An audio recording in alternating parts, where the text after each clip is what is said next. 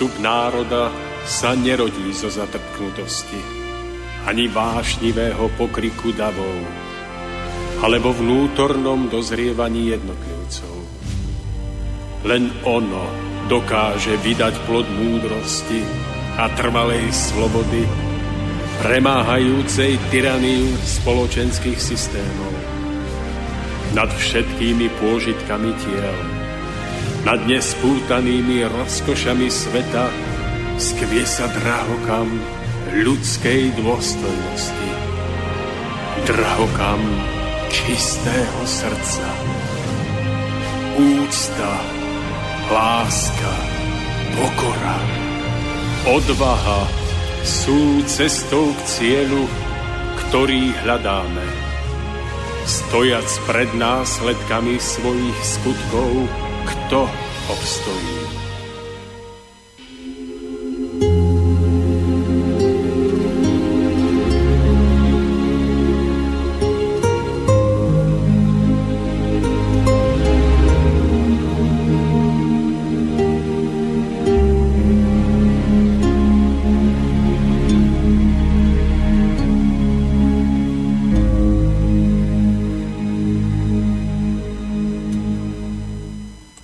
Niektorých miest v Biblii môže čitateľ dospieť k záveru, že Ježišova smrť na kríži bola nutná obeď. Myšlienka nevyhnutnosti ukrižovania pochádza okrem iného z postojov Pavla. V histórii cirkvy sa v rôznych formuláciách opakuje. Dnes patrí k najdôležitejším kresťanským dogmám viery a tie sú v, cirkev, v cirkevnom učení prakticky postavené na roveň tomu, čo sa traduje o Ježišovi samotnom. Každý veriaci človek sa slobodne rozhoduje, či dané dogmy dokáže akceptovať, alebo skúma a snaží sa rozlišovať medzi tradovanými názormi a tým, čo sám cíti, čo môže vyvodiť z Ježišových slov. Z toho, čo vieme o Ježišovom živote, je zrejmé, že jeho poslaním bolo priniesť ľuďom isté posolstvo – učením o láske, o láske Božej, o láske k blížnemu a osloviť srdcia ľudí a tým sa súčasne jasne odlíšil od strnulých tradícií viery, aké predstavovali napríklad farizei. Preto Ježiš putoval krajinou a hovoril k ľuďom, liečil a zvestoval svojimi podobenstvami pravdu. Priniesol teda ľuďom učenie – Odpor, ktorý tým vzbudzoval v kruhoch moci pánov viery, bol veľký a Ježišovi bolo nakoniec jasné, že zotrvaním na svojom učení riskuje svoj život. On však prišiel z pravdy a sám pravdou bol. Preto nemohol konať inak a priniesol aj túto obeď, aby chlieb a víno života, oslobodujúce duchovné občerstvenie, ktoré prinášalo jeho posolstvo, zostalo ľuďom zachované. Ježiš vôbec nehovoril o tom, že prišiel, aby sa nechal ukrižovať. Keby bolo jeho poslaním toto, nemusel sa namáhať a putovať krajinou a oboznamovať ľudí so svojim učením. Srdečne pozdravujem všetkých vás, milí poslucháči, ktorí ste si práve sadli pred internetové príjimače a naladili Rádio Slobodný vysielač. Takže vítam všetkých slovensko-českých, ale aj zahraničných poslucháčov. Nachádzame sa v úvode 72. vydania relácie Cesta v zostupu a dnes to bude troška netradične, pretože sa nenachádzame štúdiu v Banskej Bystrici, ale nachádzame sa v novo vybudovanom, alebo ako chcete, v novo vzniknutom štúdiu na Orave, troška v skromných, v provizorných podmienkách, ale som veľmi rád, že práve z tohto miesta sa k vám môžeme prihovárať. Bude to troška pozmenené, nemáme tu ešte zavedený uh, mobilný telefón, takže pokiaľ sa k nám do relácie budete chcieť uh, nejakým spôsobom domailovať, tak môžete tak urobiť na mojej adrese, ktorá je Mário Kováčik, bez diakritiky a spolu, teda Mário Kováčik, zavináč, seznam.cz. Ja som pripravený, takže verím, že aspoň tento spôsob zatiaľ našej komunikácie medzi vami a nami bude fungovať. Takže sa budem veľmi tešiť. Ja som v úvode, v úvode spomenul uh, Ježiša Krista, jeho takým, uh, čo bolo vlastne jeho takým zmyslom príchode na zem a dnešnú reláciu by sme chceli práve venovať obdobiu, ktoré máme za sebou, obdobiu Veľkej noci a pokúsime sa vám odprezentovať taký náš vlastný postoj k týmto všetkým udalostiam, ktoré sa udejú a pokúsime sa vám vyobraziť alebo vykresliť obraz nášho ponímania týchto skutočností, ktoré budú troška odlišné od toho tradičného, tradičného výkladu, ktorý dneska ľudia štandardne majú uchopený v rukách. V období Veľkej noci sa často zamýšľame nad životom a smrťou Ježiša Krista, ktorý trpel od ľudí a zomrel na kríži mučenickou smrťou. Táto smrť sa všeobecne považuje za nevyhnutnú súčasť jeho spasiteľského diela, ktorú podľa doterajších výkladov musel podstúpiť, aby ľudské duše mohli byť práve touto smrťou spasené. Tento názor je azda najvýstižnejšie vyjadrený slovami Hľa, baránok Boží, ktorý sníma hriechy sveta. Táto myšlienka sa stala ťažiskom náboženského cítenia mnohých, ktorí práve v smrti Syna Božieho nachádzajú svoju útechu a istou, s takou istotou šťastnej budúcnosti. Baránkom je tu mienený umúčený Kristus, ktorý svojou krvou na kríži zmýva hriechy sveta. Takže toľko, toľko by to bolo len na úvod. Ja už len pripomeniem, že od mikrofónu sa vám bude prihovárať Mário Kováčik. No a oproti mne sedí už Tomáš Lemon, takže Tomáš, srdečne vás vítam. Vítajte našom novom štúdiu na Orave, takže dobrý večer. Tak, Zoravý prajem nádherný hm, deň a prajem príjemné počúvanie všetkým našim poslucháčkám a poslucháčom. A veľmi sa teším, že sa stretávame v tomto už jarnom, dá sa povedať skoro, už skoro, ja mám pocit, že už aj letnom období a že ten teplý závan vetra je obohatením pre všetkých nielen navonok, ale aj vnútorne, duševne, možno aj duchovne. Tak snáď aj táto dnešná relácia bude určitou formou obohatenia pre nás, pre všetkých, aby napriek tomu, že ten názov je taký, aký je, že vražda alebo spása, tak aby sa niesol v duchu zmysluplnosti možno nádeje.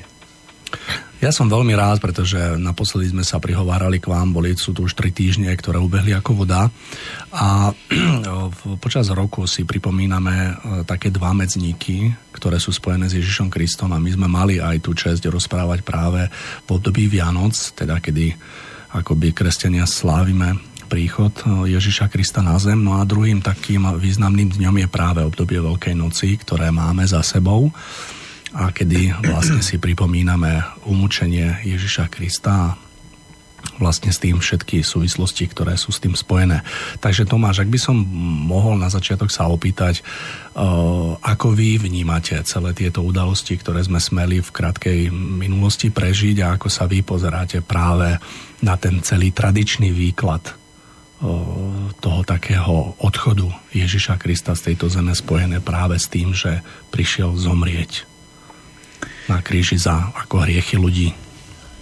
Tak e, pokiaľ naši poslucháči niekedy čítali nejaké pasáže z Nového zákona, ktoré sú zachované e, v Biblii, či už katolíckej alebo evangelickej cirkvi, tak e, môžu dôjsť k určitému pohľadu, k určitému precitnutiu, ktoré im podkrie pravý zmysel príchodu Ježiša Krista na zem a mm, môže tak trošku poodhaliť aj akýsi taký nový uhol pohľadu na to, kde sa skutočne ukrýva tá, tá podstata jeho príchodu. A možno, že potom nejeden, kto prejde takouto cestou skúmania, hľadania, potom uvidí, že mnohé, čo sa nám ponúka v dnešnej dobe, z pohľadu mnohých ľudí, z učenia možno mnohých náboženstiev, církví, kresťanských. Takže možno, že zistí, že nie všetko je úplne možné zlúčiť do jedného celku a môže človek takouto cestou si utvárať hm, možno samostatnejší, slobodnejší uhol pohľadu, z ktorého potom môže vyťažiť eh, poznanie pre svoj ďalší život, ktorý by mohol byť potom o to viac opravdivejší, o to viacej uvoľnený alebo oslobodený od e, s nejakým spôsobom zväzujúcej dogmy, nejakého dogmatického učenia, dogmatických názorov. A nazdávam sa, že, že e, keď sa pozrieme na zmysel Ježišovho učenia, na pravú podstatu, ktorú priniesol, tak e, si uvedomíme, že na viacerých miestach hovorí, že on neprichádza na zem preto, aby mm, sa nechal uctievať on ako osoba. Že neprichádza preto, aby mm, nejakým spôsobom vytvoril kult svojej osobnosti, ale že prichádza z poverenia niekoho vyššieho, že prichádza z poverenia svojho otca, hovorí o Bohu Otcu. A prichádza preto, aby otvoril nám, ľuďom, nielen oči, ale aj srdcia, aby sme sa stali ľuďmi, ktorí budú používať nielen svoj mozog, rozum, skúsenosti a podľa tohoto hodnotiť zmysel života, podstatu života, ale aby sme sa naučili mm, žiť aj v súlade so svojím svedomím, v súlade s hlasom svojho ducha, svojho srdca. Pretože Mm, ako Ježiš na mnohých miestach pripomína, tak jedine život, ktorý je postavený na mm, uposlúchnutí toho vnútorného hlasu v nás, je nakoniec životom, ktorý napriek, na, ktorý napriek tomu, že nám niekedy prináša tie mm, vonkajšie hmotné ťažkosti, niekedy problémy, niekedy nepriazeň iných ľudí, tak je život, ktorý prináša to skutočné vnútorné naplnenie. Naplnenie e, zmyslu života. Takže v skutočnosti tam nájdeme niekoľko pasáží, kde hovorí, že nie ten, kto mi hovorí, pane, pane, mm, a kto vyháňa v mojom mene zlých duchov a kto v mojom mene káže, že nie tento, nakoniec bude zachránený a vôjde do toho nebeského domova, o ktorom hovorí, že je to akoby to stádo tých, tých, tých zachránených oviec, ale že predovšetkým ten, kto dokáže urobiť na svojej duchovnej ceste ten veľký krok dopredu a stane sa človekom srdca, človekom citu, človekom, ktoré, ktorému z očí sa Mm, sála, z ktorému z očí sa zachvieva opravdivá, hlboká duchovnosť, ktorú my nazývame mm, mnohokrát ľudskosť, vrúcnosť, súcitnosť, obetavosť, opravdivosť. Že práve títo ľudia budú patriť k tým, ktorých bude jeho otec poznať v okamihu, keď dôjde k tomu, k tomu biblickému deleniu ovcí na, o, ovcí na capov.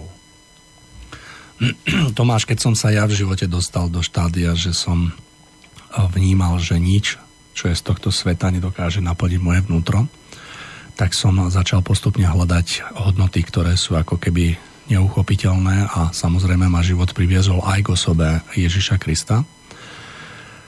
A keď som, keď som tak vnútorne sa snažil skúmať ten tradičný výklad jeho, hlavne jeho odchodu z tejto zeme a o tom, ako je to dneska tradične vykladané, že jeho smrť bola nutná, tak e, som prišiel k takému rozporu, že e, Mojžiš nám dal 10 dobre mienených rád, keď to ja nazvem, a jednou z nich bola, že nezabiješ. A dostal som sa do veľkého rozporu práve v tomto bode, kedy, kedy e, som sa pýtal, že či nás mohla spasiť tak nenávisná slepá vražda nevinného, ktorá bola prestúpením, prestúpením príkazu nezabiješ. E, pýtal som sa, že ako vlastne podľa takého zdravého cítenia vlastne môžeme pocítiť nejakú útechu a radosť alebo či skôr sme sa nezaťažili nejakou veľkou vinou, ako vy vnímate práve tento rozmer?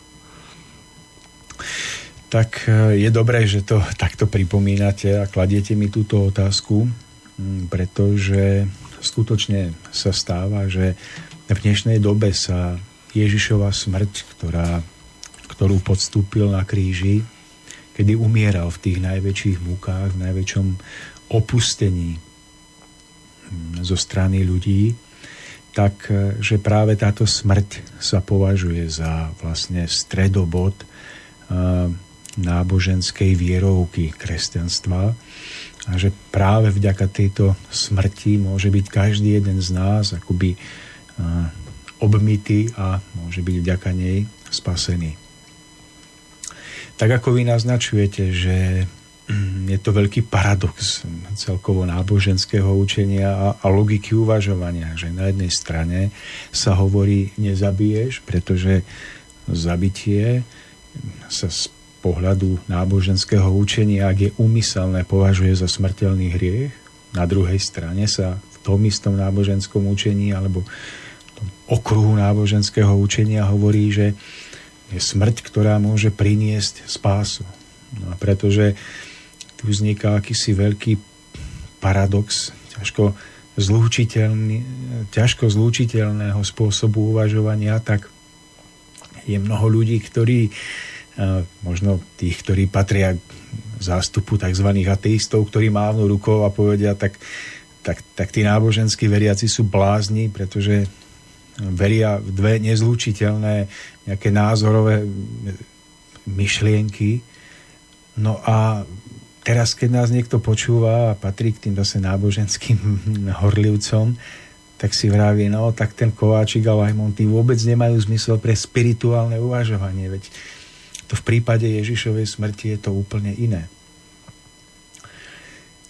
Osobne sa nazdávam, a rád by som tú myšlienku podporil, že tým, čo môže nám, ľuďom priniesť hm, priniesť vnútorné naplnenie, čo nám môže priniesť naplnenie zmyslu nášho života, čo nakoniec v tej postupnosti môže každému z nás otvoriť bránu do duchovného domova, do raja,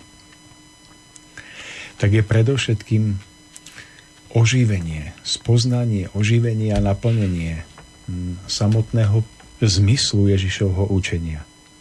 Pretože v tomto učení je obsiahnutá celá cesta človeka, ľudského ducha, od nevedomosti k poznaniu, od e, nezrelosti k zrelosti. Pretože práve v uchopení, v žití tohoto posolstva je, je naplnenie, naplnenie nášho vnútorného zmierenia sa so životom, s našimi blížnymi. Je v tom zakotvená podstata odpustenia.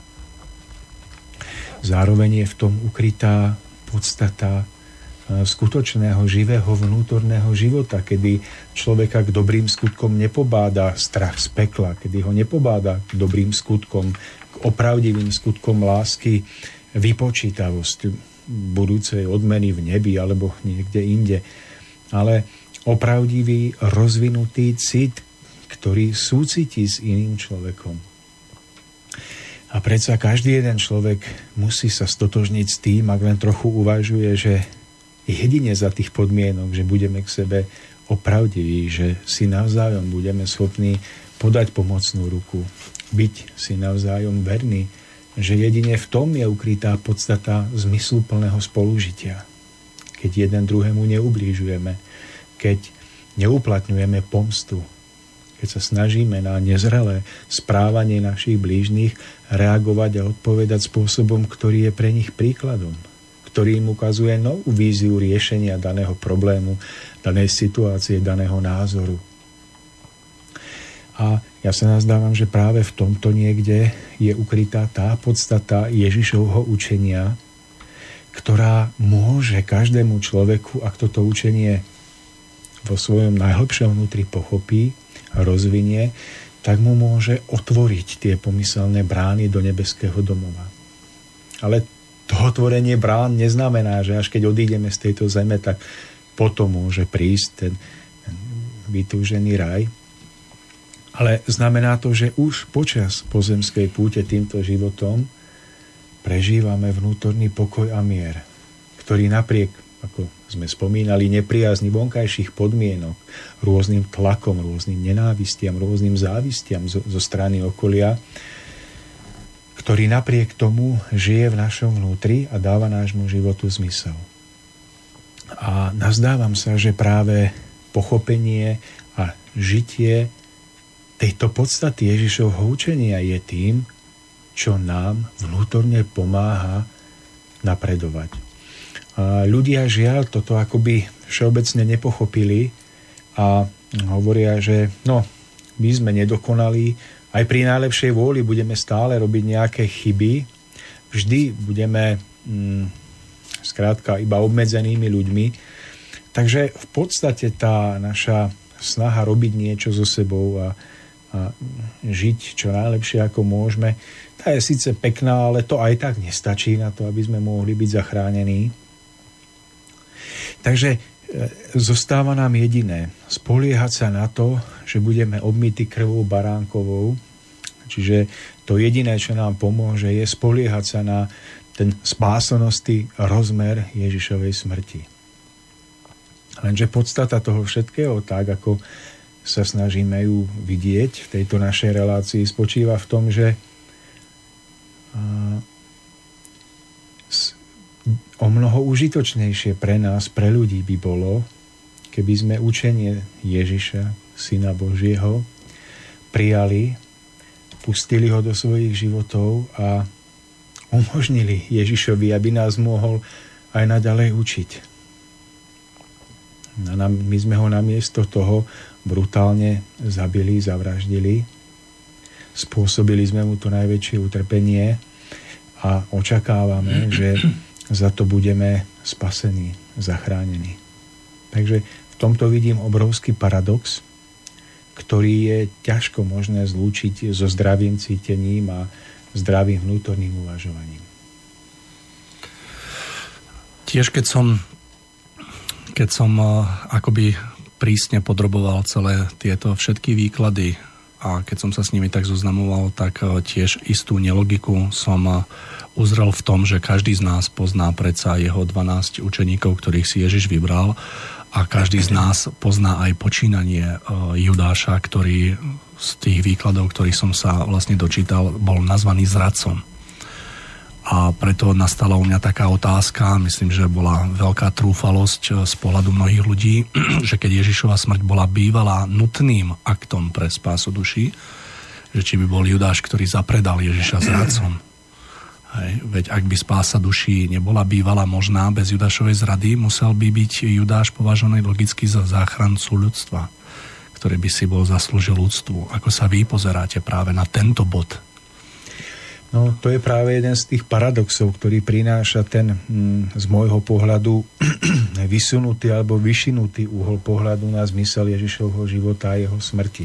Pretože ak by, ako vravíte vy, Ježišova smrť bola nevyhnutná, tak potom Judáš by nebol zradcom, ale bol by iba vykonávateľom vyššej vôle a vlastne hm, jeho zrada by bola nevyhnutnou podmienkou pre naplnenie tohto spásonosného aktu Ježišovej smrti.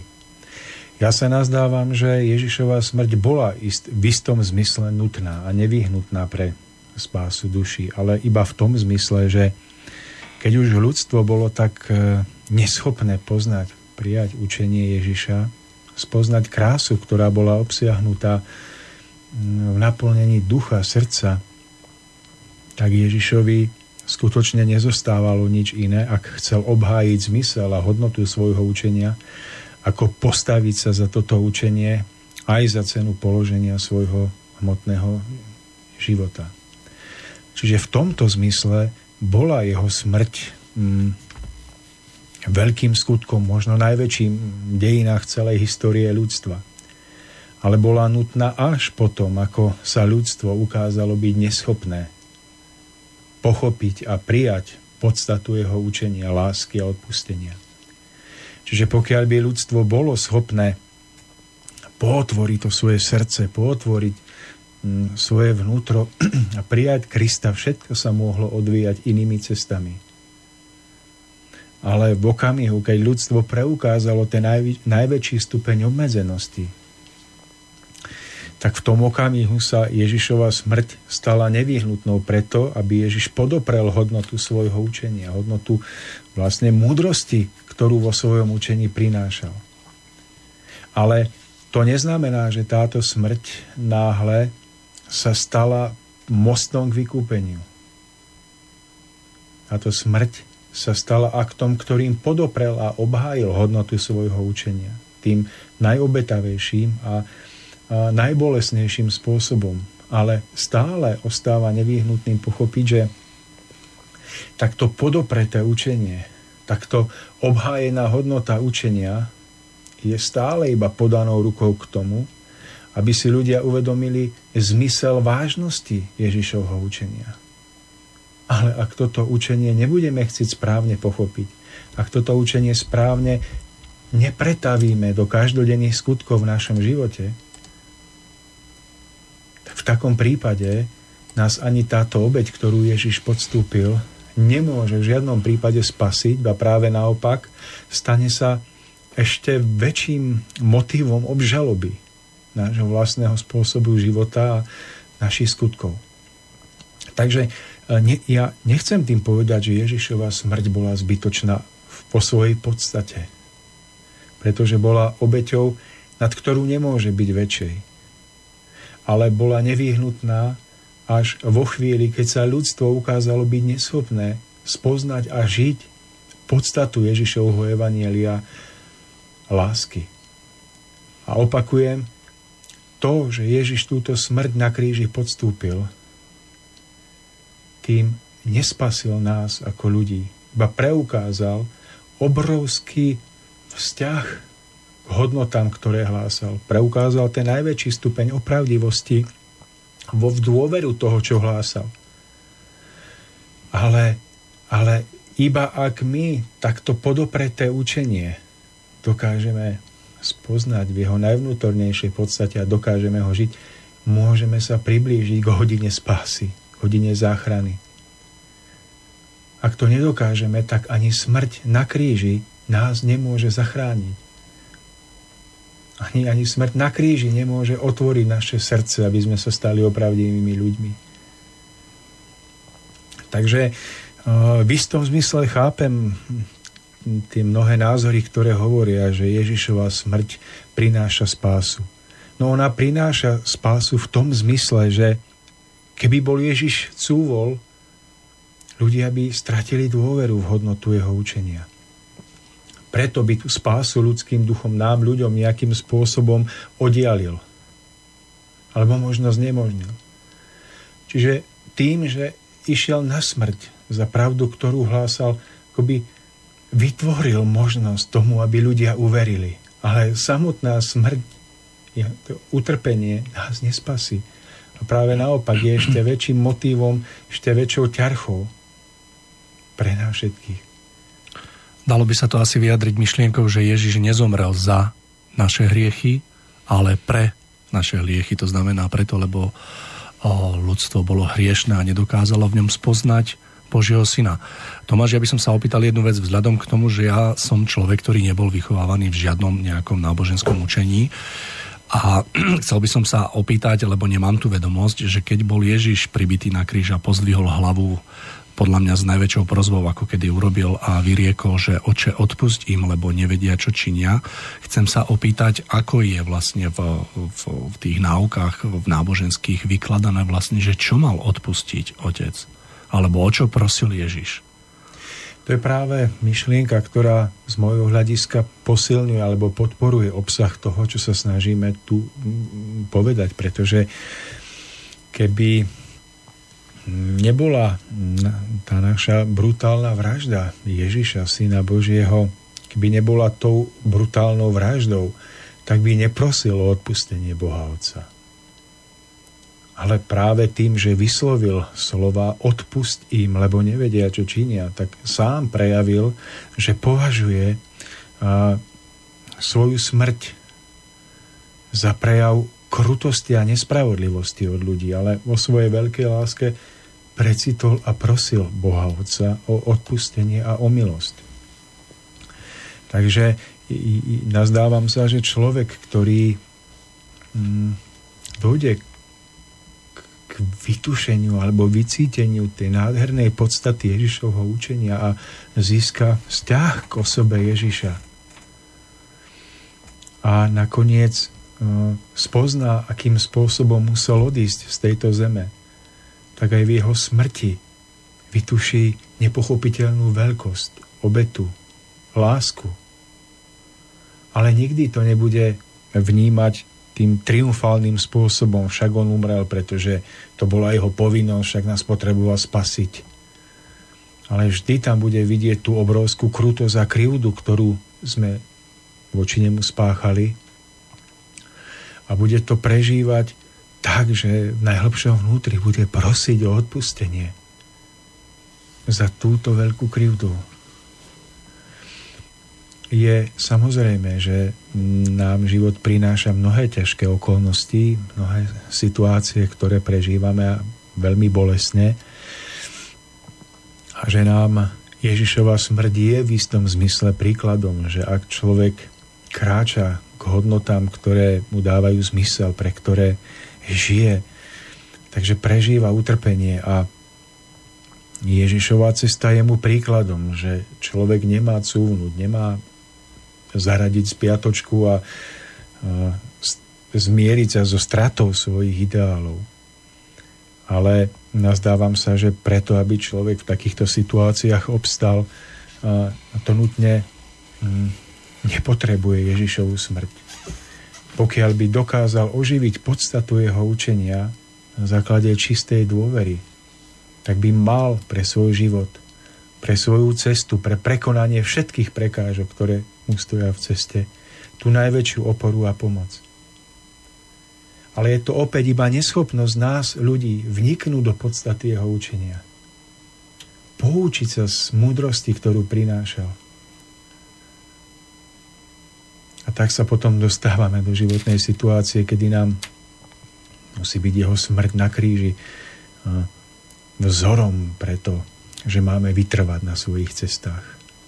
Ale pripomínam, je to opäť iba prejav nedostatku našej vnútornej viery a poznania zmyslu jeho učenia. Ja keď sa na to tak pozerám a keď počúvam vaše slova, Tomáš, aj za ten svoj život, čo som všetko smel počuť, tak sa pýtam, že čo sa stalo, že ako ľudia nie sme schopní pochopiť podľa mňa úplne jednoduché pravdy ktoré nám boli prinesené z veľkej lásky k nám a že sa dokážeme ešte práve k týmto, k týmto vetám alebo k týmto myšlienkať stavať tak ako keby na odpor.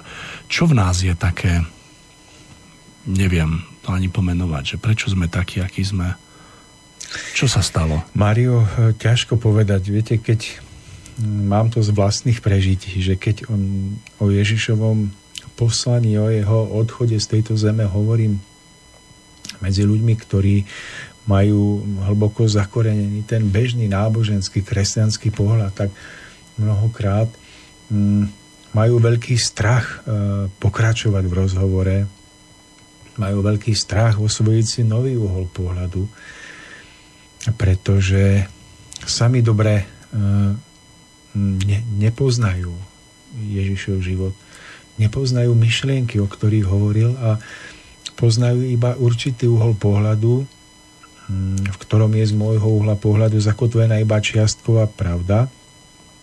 A, a tak sa v strachu pred poblúdením, pred e, tým, že by sa mohli znepáčiť náboženským autoritám toho svojho náboženského prúdu, tak strachu sa radšej utiahnú a povedia si, nechajte ma na pokoji, vy máte nejaký zvláštny názor, zvláštny uhol pohľadu, mne je dobre v tejto viere, ktorú mám a, a moja mama a jej mama a ešte jej mama to takto verili a ešte aj tam predtým. Tak nechajte ma na pokoji, nám je tak dobré. Čiže nazdávam sa, že je to jednak nevedomosť a jednak strach pozrieť sa na život a na, na hodnoty inak a položiť dôrazy inde. Takže mm, to, že sa ľudia upínajú k Ježišovej smrti, že ju zvelebujú, tak sa nazdávam, že, že mnohokrát zabúdajú pri tom všetkom si vždy na novo uvedomiť svoj podiel spoluviny sa nazdávam, že ak budeme o Ježišovej smrti hovoriť a budeme si ju pripomínať preto, aby vždy na novo vystala veľká opovážlivosť, naša veľká trúfalosť a bohorúhackosť, s ktorou sme ukrižovali Syna Božieho, aby sme si to pripomenuli ako veľké memento pre budúcnosť, tak nám to môže pomôcť. A ak si to budeme pripomínať s tým, že to predsa bola normálna vec, tak sa to malo stáť a veď Ježiš nás obmil a tak sa dopúšťame tej istej viny, ktorej sa dopúšťali ľudia stojaci v dave pred Pilátom, ktorí kričali ukrižuj, ukrižuj. A nazdávam sa, že aj táto relácia by mohla dopomôcť k tomu, že budeme hovoriť o Ježišovi, o jeho smrti, o Veľkej noci, o utrpení, ktoré prežil. A privedie nás to k poznaniu našej veľkej viny. A rozplamení to v srdci túžbu po odpustení tohto hriechu, ktorého sme sa ako ľudstvo dopustili, bez ohľadu na to, koľky v tom dave kričali ukrižuj. Keď dojdeme k tomu, že zahoríme vnútorným plameňom lásky k stvoriteľovi za to, že kvôli pravde sa nebal pozemskej smrti. A v najväčšej bázni a hambe klakneme na kolená tak nám pripomenutie Ježišovej smrti môže otvoriť nové výhľady a nové cesty dopredu. Ale ak tam bude chýba tento prvok spoznania svojej viny, pretože pod pláštikom toho všetko je ako malo byť, Ježiš prišiel, aby zomrel, inak by nás nespasil, tak sa neposunieme ani o malý krok dopredu. Budeme si každý rok pripomínať smrť Syna Božieho a budeme sa na jeho smrť pozerať ako na, na divadlo, ktoré nám v živote nemôže v ničom pomôcť. Preto nech sa vo všetkých chrámoch, vo všetkých domoch, vo všetkých katedrálach v tomto čase hovorí o smrti Syna Božieho. Ale predovšetkým ako o pripomienke nášho pádu. Pretože len keď si uvedomíme hĺbku svojho pádu, keď zahoríme vrúcnou túžbou potom, aby nám bola odpustená naša krutosť, tak vtedy môžeme sa priblížiť prvým krokom k skutočnému sláveniu Veľkej noci. Ale po tomto kroku musí nasledovať hlboké uvedomenie si, že len oživenie Ježišovho učenia, ktoré nám prinášal počas svojho pozemského života, že len toto učenie, jeho žitie môže nás posunúť bližšie k kruhu tým, tých zachránených, o ktorých hovorí. Z Lukášovho Evanielia sa dozvedáme, čo Ježiš riekol ženám, ktoré sa pozerali, keď e, niesol kríž na Golgotu. Ako ho e, viedli, chytili istého Šimona z Círeny, ktorý sa vracal z pola a položili naň kríž, aby ho niesol za Ježišom. Šiel za ním veľký zástup ľudu aj žien, ktoré za ním kvílili a nariekali. Ježiš sa k ním obrátil a povedal Céry Jeruzalemské, neplačte nado mňou, ale plačte nad sebou a nad svojimi deťmi, lebo prichádzajú dni, keď povedia, blahoslavené neplodné, čo nerodili a prsia, čo nepridájali. Vtedy da, začnú hovoriť vrchom, padnite na nás a kopcom prikryte nás. Lebo keď toto robia so zeleným stromom, čo sa stane so suchým? vedno s ním viedli na popravu ešte dvoch zločincov. Práve týmito, tým, týmito akoby slovami Ježiš hovoril o ťažkej budúcnosti ľudí, ktorá ich musí postihnúť pre krutosť, ktorú ľudstvo prejavilo neprijatím lásky. Podľa mňa ďalší taký... Mario, ako... to, je, to je jedna z ďalších vecí, ale nájdete aj zmienku o mm, tom, čo sa odohralo počas poslednej večere. Mm, kde Ježiš podľa zmienky hovorí, že je nevyhnutné, aby bol zradený, ale beda tomu, ktorý ho zradí. Hovoril o Judášovi. E, keď sa bežne hovorí o tom, že Ježiš pripomína, že je nevyhnutné, aby bol zradený, tak sa hovorí, že to je práve tá Božia vôľa, že nevyhnutné, aby bol akoby syn Boží Ježiš zradený, aby sme my mohli byť potom spasení, ale na druhej strane, ale beda tomu, ktorý ma zradí. Treba si uvedomiť, že jeho slova, mm, keď hovorí, že je nevyhnutné, aby bol zradený, vychádzajú z jeho poznania ľudskej zákernosti, nie Božej vôle. Takže keď Ježiš hovorí, je, nevyhnutné, aby bol Syn Boží zradený, hovorí o nevyhnutnosti kvôli ľudským srdciam, ktoré boli zatvrdené, ktoré boli plné vzdoru, strachu. A to okamžite mení uhol pohľadu. Takže ak človek položí dôraz na správnu časť jeho myšlienok a jeho vied, tak mu vznikne úplne iný obraz, než je obraz, ktorý možno, že doteraz mal v sebe uložený, na ktorý bol zvyknutý. No a pretože si nedokážeme pripomínať v období Veľkej noci mieru nášho previnenia voči Božej láske a nedokážeme sa cez toto preniesť k pochopeniu, že my rovnakým spôsobom ako pred dvoma tisíckami rokov, že my dnešnými modernými spôsobmi dokážeme križovať Syna Božieho a v takej tej novodobej forme nášho života, nášho správania sa jeden voči druhému, voči ľuďom, s ktorými žijeme. Že dnes sme schopní zaprieť hodnoty, ktoré vo svojom srdci považujeme za správne. Dokážeme ich potlačiť do úzadia kvôli nejakým krátkodobým výhodám, kvôli príjemným pocitom, kvôli svojej ješitnosti, svojmu egu. A nevidíme, že my rovnakým spôsobom symbolicky pribíjame lásku Božiu na kríž.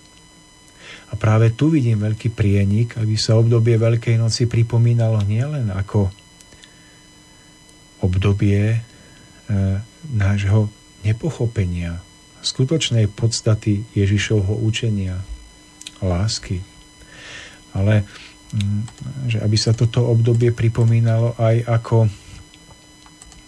obdobie, kedy si pripomneme, že tak ako sme lásku ukrižovali niekedy, tak ju križujeme aj dnes. Aby si každý jeden človek mohol vstúpiť do svojho vnútorného chrámu, do svojho srdca a mohol si položiť otázku, čím on ako jednotlivec koná v protiklade s princípom pravej lásky. Milí poslucháči, teraz si dáme krátku prestávočku, po ktorej sa vám opäť prihovoríme a tu výplní Honza Nedviet. Noc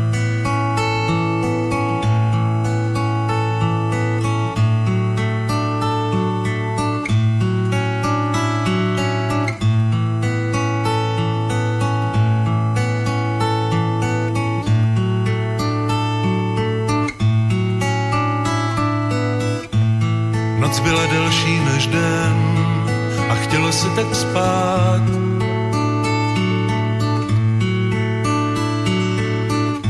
Někdo si myslel na svou holku a někdo začal hrát.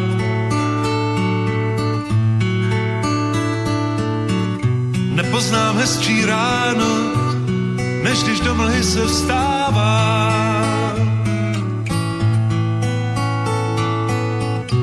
Suchá tráva kouří jinak, a slunce jinak mává.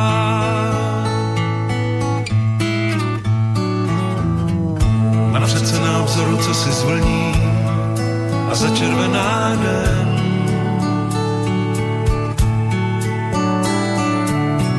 A po špičkách, jak do pokoje slunce, vyhoupne se ven.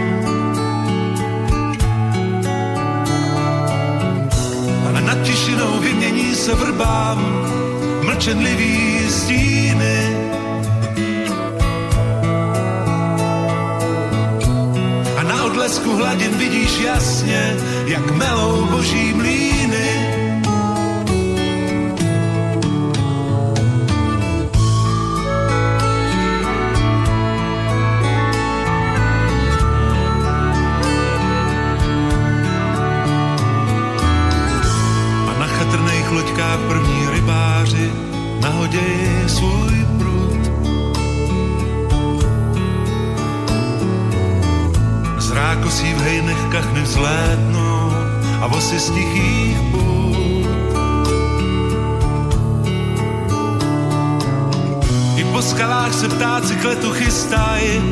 Podle rozepnutých křídel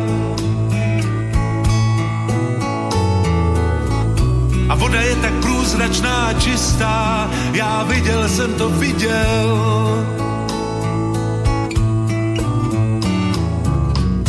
Napřed se na obzoru, co si zvlní a začervená den.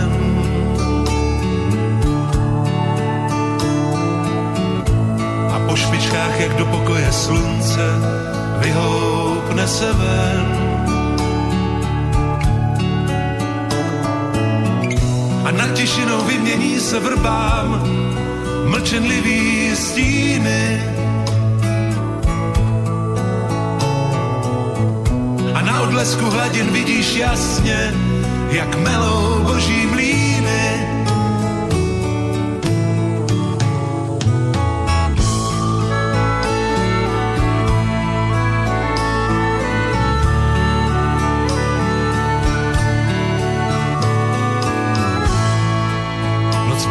Delší než den a chtělo se tak spát.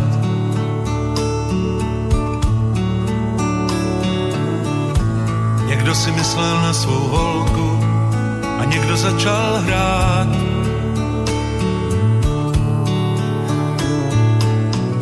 Nepoznám hezčí ráno, než když do mlhy se vstává.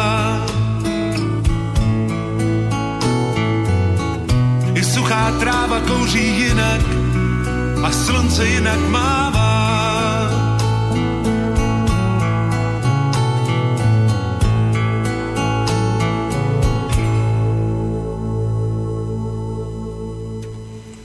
Takže po krásnej pesničke sme smeť, priznám sa, že s Honzom Medveďom, tak ho nazvem som, prežil eh, krásnu mladosť, keď počujem jeho slova a jeho piesne, tak mám pred očami oheň. Ale my sa posunieme ďalej, takže milí poslucháči, ktorí ste prišli k internetovým príjimačom. Iba teraz pripomeniem, že spolu s Tomášom sa dnes rozprávame o udalostiach, ktoré sme si pripomínali pred nedávnom o Veľkej noci a rozprávame o tom, či smrť Ježiša bola vraždou, alebo to bol niečo nutné, ktoré musel prísť vykonať. Teší ma, že nám funguje naše mailové spojenie vzhľadom k tomu, že sa k vám prihováme z nového štúdia na Orave a funguje aj mailik, takže ja ho len pripomeniem Mário Kovácik zavináč seznam.cz a napísal nám aj náš poslucháč Milan. Dobrý deň, spomenuli ste Ježišov výrok odpusť im, lebo nevedia, čo činia. Ako funguje príčina, následok či karma? Máme dlh či hriech, keď robíme zlo a myslíme si, že robíme dobro? Lebo napríklad podľahneme davovej psychóze, máme dlh hriech, keď nevieme, že robíme zle. Tomáš, ako sa vy pozeráte? Tak ďakujeme poslucháčovi Milanovi za to, že nám napísal. Nazdávam sa, že z hľadiska pôsobenia zákonov je to nastavené tak, že zákon akcia a reakcie, alebo zákon spätného účinku, alebo zákon kauzality, zákon karmy alebo spravodlivosti, je nastavený tak, že on mm, prináša spätné účinky každého nášho rozhodnutia. A mm, iba my potom spätne vyhodnocujeme, že či mm, ten spätný účinok, ktorý nám prichádza, je pre nás taký, že nám prináša radosť, alebo nám prináša bolesť, alebo utrpenie. A v tom je odpoveď aj na túto otázku, pretože mm, stvoriteľ tak dokonalo nastavil pôsobenie zákonov, že oni spravodlivo vracajú späť to, čo sme niekedy zakotvili alebo zasiali. Buď svojim vnútorným životom, tým, čo prežívame, keď preciťujeme, svojimi myšlienkami, alebo potom tým, čo navzájom si naložíme, keď sa medzi sebou rozprávame alebo si návonok vykonáme svojimi rukami, nohami. Takže ono nám to vždy príde naspäť a iba my to potom vyhodnocujeme tak alebo onak. A máme pocit, že osud je priaznivý alebo máme pocit, pocit, že je nepriaznivý, že nám naklada na ramena, ale mm, z pohľadu vyššieho to tak nie je videné, že, že je prinášané dobre alebo zlé. Ono je to vždy prinášané zákonite to, v tom druhu, v ktorom sme zasiali. No, takže ak sme aj v prípade Syna Božieho zasiali v nepochopení utrpenie, ktoré sme Ježišovi spôsobili, tak on v tisícorakých podobách prichádza naspäť. Ale to utrpenie prichádza hlavne preto, že sme nepoznali podstatu jeho učenia a preto v storakých obmenách počas každodenného života robíme rozhodnutia, ktoré potom spätne prinášajú utrpenia, ktoré vyhodnocujeme, takže náš život je ťažký. Takže a my potom si môžeme klásť otázku, čo môžeme so svojím životom urobiť, aby spätné účinky mohli prinášať viacej prežití, ktoré nás budú naplňať radosťou. Takže my môžeme niekedy páchať e, nejaké skutky, ktoré ktorými ubližujeme iným ľuďom a nevieme o tom, že ubližujeme, nedokážeme pochopiť, že konáme nesprávne proti princípu harmónie, lásky. No ale keď v spätných účinkoch prichádza stále iba do nášho života napätie, nepokoj, stále potom sa nám vracajú spätné účinky od ľudí, v tomto istom druhu, tak si môžeme položiť otázku, že či naozaj je všetko v poriadku s našim životom. Či by sme nemohli svoje správanie prenastaviť, trošičku viacej ho zvrúcniť. Ak to dokážeme, tak, tak e, nejedná životná situácia, do ktorej prichádzame, tak sa zmení v tom, že v nejednej tejto situácii už nebudeme prežívať ten pocit, že život nás chce zadláviť, zatlačiť, ale práve naopak zistíme, že sa nám otvoria nové výhľady, nové cesty pre život, pre spoluprácu. Ja by, som, ja by som chcel ešte doplniť o Milanovú otázku. Myslím si, že Milana práve zaujal ten výrok, keď Ježiš zdvihol hlavu a povedal, alebo prosil svojho otca, aby odpustil ľuďom, lebo nevedeli, čo činia. Ja si to vysvetľujem tak, že on im mal odpustiť práve to, že oni nevedia, že zabíjajú Božieho syna keby to vedeli, tak by to nerobili. Aj napriek tomu, že to nevedeli, alebo niektorí vedeli a nedokázali proste povedať niečo iné, alebo to zastaviť, tak ako keby tá karma, alebo ten následok začal platiť. A domnievam sa, že presne pred vypuknutím alebo v období, kedy bola tesne pred druhou svetovou vojnou, tak všetci ľudskí duchovia sa nachádzali na tejto zemi a práve všetci tí museli potom prežiť tie všetky hrôzy, ktoré nás, ktoré, ktoré sme nie že boli svetkom, ale ktoré vieme, že sa udiali. Tak práve tam že všetci ľudia, ktorí sa previnili bez ohľadu na to, či vedeli alebo nevedeli, lebo ak sme nevedeli, tak to bolo len ako keby naša chyba. Ja, no ja som, Mario, počul tento názor už viackrát, že hm, židovský národ, ktorý trpel pod nadvládou uh, Hitlera, že hm, prežíval nejaký spätný karmický účinok toho, že ukrižoval Syna Božieho. Ja sa nazdávam, že to je trochu ešte, ešte, ešte by sa na to dalo pozrieť ešte inak. Pretože židovský národ podobne trpel ešte predtým, než ukrižoval Syna Božieho už e, začias e, vlastne svojho e, pobytu v Egypte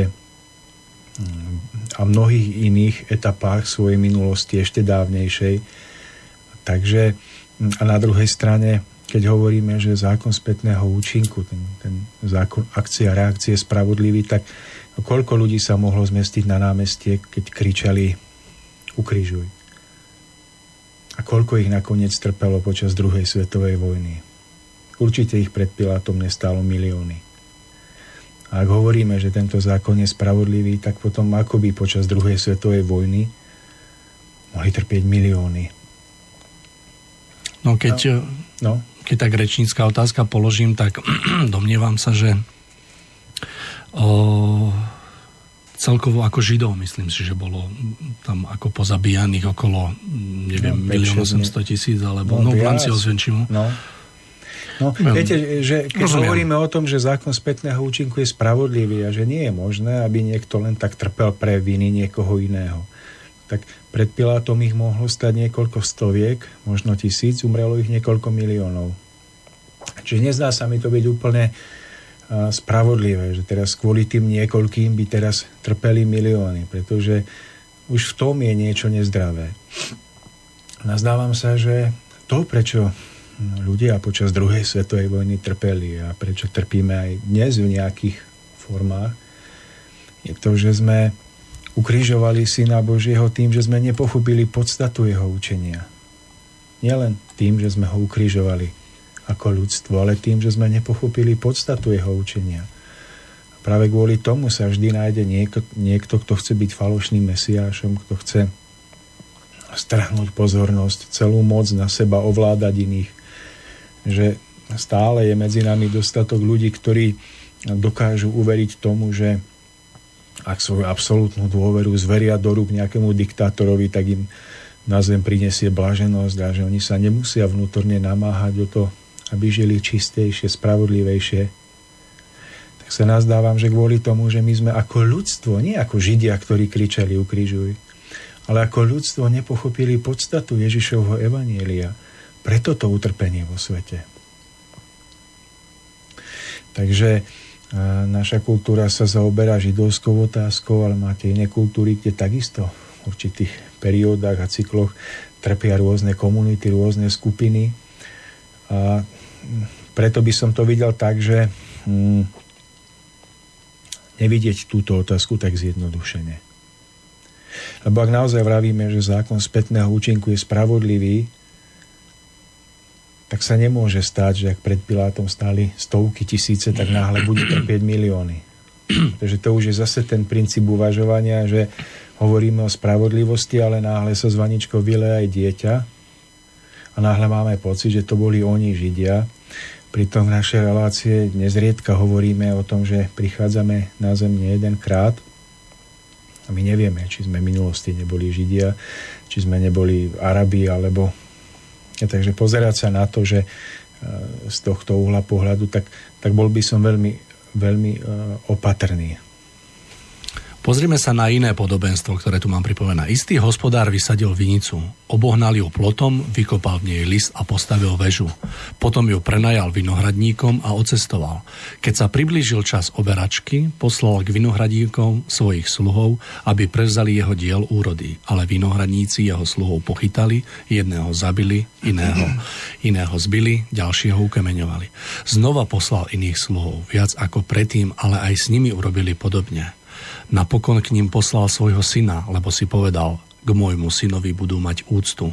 Ale keď vinohradníci zazreli syna, povedali si, toto je dedič. Poďme, zabíme ho a jeho dedičstvo bude naše. Chytili ho, vyvliekli z vinice a zabili. Keď potom príde pán vinice, čo urobí týmto vinohradníkom? Odpovedali mu, zlých bez milosti zahubí a vinicu prenajme iným vino, vinohradníkom, ktorí mu budú načas odovzdávať úrodu. Ježiš im povedal, nikdy ste nečítali v písme, kameň, čo stavitelia zavrhli, stal sa kameňom uholným. To sa stalo na pokyn pána, vec v našich očiach obdivuhodná. Tak to je ďalší nádherný príklad, nádherne tragický svojím spôsobom, pretože v tomto podobenstve Ježiš hovorí celkom zreteľne o tom, hm, ako je z vyššieho pohľadu videné naše počínanie, keď križujeme a kameňujeme prorokov, ako je naše počínanie videné z vyššieho pohľadu, keď potom uh, zabijeme samotného syna, majiteľa vinice v tomto podobenstve je úplne jasne ukázané, že, že mm, žiadna radosť a žiadna spása nás nečaká za zabíjanie prorokov a za zabitie Syna Božieho. Je sám Syn Boží, kde Ježiš hovorí, že takíto, takíto pracovníci vo Vinici budú, budú vyhostení, pretože, pretože zabíjali prorokov, zabili samotného syna, majiteľa vinice. Že to je úplne jasne napísané a povedané to, ako samotný Ježiš sa pozeral na, na zmysel svojho života a svojho ukrižovania. Že naše správanie nás ľudí považoval za správanie, kvôli ktorému máme byť vyhostení z vinice.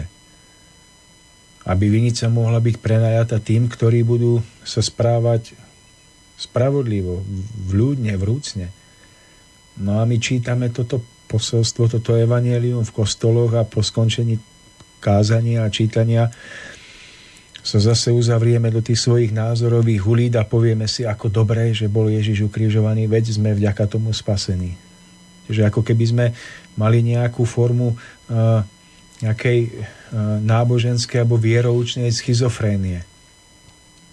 Toto, čo ste čítali, to neboli slova nejakého uh, kresťanského nejakého načenca, ktorý by si nejakým spôsobom mohol vysvetliť Ježišové učenie, ale tá podstata toho, čo ste prečítali, tu priniesol samotný Ježiš. Tak keď on sám hodnotí e, svoju vraždu, to, že sme ho zabili, ako dôvod na to, aby sme boli vyhostení z vinice, tak ako je možné, že my si začneme ho nahovárať, že v podstate my za túto vraždu máme byť spasení. Keď podľa týchto slov máme byť vyhostení z vinice pánovej. A tak sa nazdávam, že práve to, že Ježiš ľudstvu odpustil, že zvolal na kríži slova Otče, odpustím, lebo nevedia, čo činia. Spôsobili, že ľudstvo ešte neprepadlo záhube, tomu väčšnému odsúdeniu ale že nám bola daná možnosť ešte pokračovať v ceste nášho vývoja, nášho zdokonalovania, nášho duchovného rozvoja. Takže tu to máme napísané celkom zretelne a tak sa nazdávam, že aj v kostoloch, aj v cirkvách by sa konečne malo hovoriť otvorene o tom, že, že naše správanie sa voči láske Božej bolo najbrutálnejšou vraždou, za ktorú by sme si zaslúžili ten najťažší trest. Že iba vďaka Ježišovmu odpusteniu nám bola daná nová možnosť, milosť pokračovať vo vývoji. Ale mali by sme si uvedomiť, že táto milosť nie je samozrejmosťou. Nie je niečím normálnym, bežným, na čo máme právo, nárok. Nech by sme sa akokoľvek vľúdne snažili zamaskovať tento požadovačný, nezmyselný postoj vždy bude nesprávny, ak, ak nám bude chýbať vnútorné poznanie toho, že ukrižovanie Syna Božieho bolo brutálnou vraždou. Pretože Ježiš samotný tento výrok formuloval a, a odozdával s vedomím, že nie jeho vražda môže ľudstvu pomôcť, že vražda môže spôsobiť spásu, ale práve naopak, že život podľa jeho posolstva môže ľuďom privodiť spásu. Myslím, že by sme tu mali mať ďalší mailik. Áno, máme od poslucháča Vlada. Dobrý večer. Pán Pakoš povedal, že katolická ideológia je tá jediná správna a v zápäti sa zastával pápeža, ktorý chce modernizovať náuku církvy. Dostal pripomienku, že Ježiš mal len jedno učenie a nie na každú dobu iné. Ako sa vy pozeráte na Ježišové učenie? Treba ho prispôsobovať aktuálnej dobe? No tak to všetko je, je veľmi jednoduché. Učenie, ktoré Ježiš prinášal, nebolo viazané na židovské náboženstvo alebo židovskú rasu, nebolo viazané ani na vek, ani na vtedajšiu dobu. No, prinášalo apel alebo výzvu k ľudskému srdcu ako takému, aby človek sa stal vrúcnejší vo svojich životných rozhodnutiach a postojoch bez ohľadu na to, aký je to človek, odkiaľ pochádza. Pre každého jedného človeka bola, bolo Ježišovo volanie volaním k opravdivosti života, k nájdeniu toho skutočného prístavu vnútorného pokoja a mieru.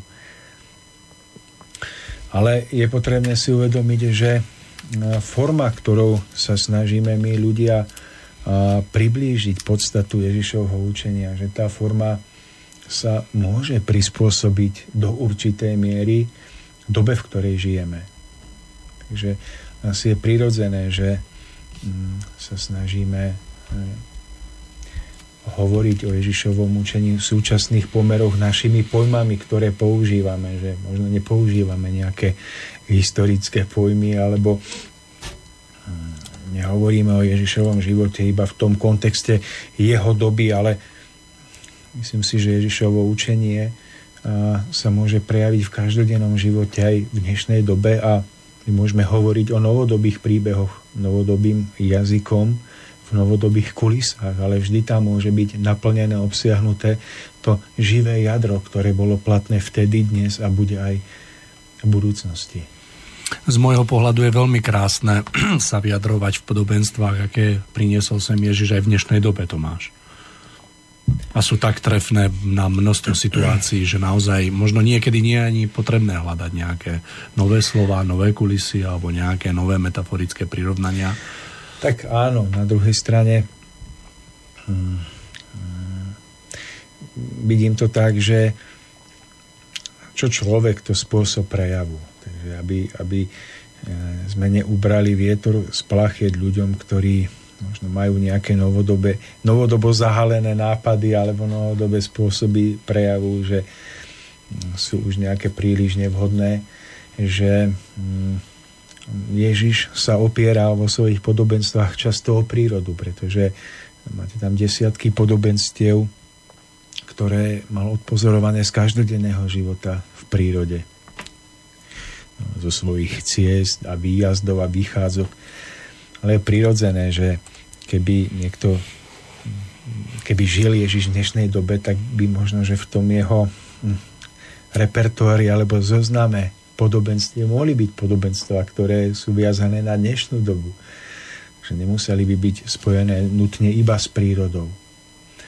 Možno by pripodobnil fungovanie nášho života k orchestru, kde nemá niekto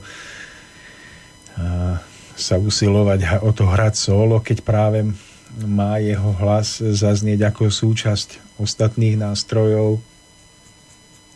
Možno by pripodobnil nejednú svoju múdrosť, ktorú chcel priblížiť e, na príklade e, stroja, z hodinového stroja, kde každé súkolesie musí prísne zapadať jedno do druhého, kde by naj, najmenšie koliečko, ktoré by chýbalo, spôsobilo nefunkčnosť hodín alebo posun merania času. Možno by pripodobnil hm, svoje podobenstva k alebo tak chcem tým povedať iba to, že hm, toto všetko by sa mohlo odohrať. Veď nakoniec aj syn Boží Ježiš hovoril o tom, že má prísť e, duch pravdy, ktorý má objasniť jeho poznanie, jeho učenie a že ho má očistiť od mnohého falošného. A pokiaľ sa niekto dostal do kontaktu mm, s týmto učením alebo s týmto poznaním, tak zistí, že tam boli používané mnohé obrazy, ktoré už neboli spojené iba s prírodným dianím. Takže to všetko tým chcem povedať, že aby sme pri posudzovaní tohoto eh, videli tú širokú škálu ľudí, zrelosti, ktorou sa snažia hovoriť o týchto veciach. Máme tu ďalší mail. Pozdravujem vás, priatelia. V pripomínaní veľkonočných udalostí kresťanskými cirkvami patria výklady o Ježišovom zmrtvý staní.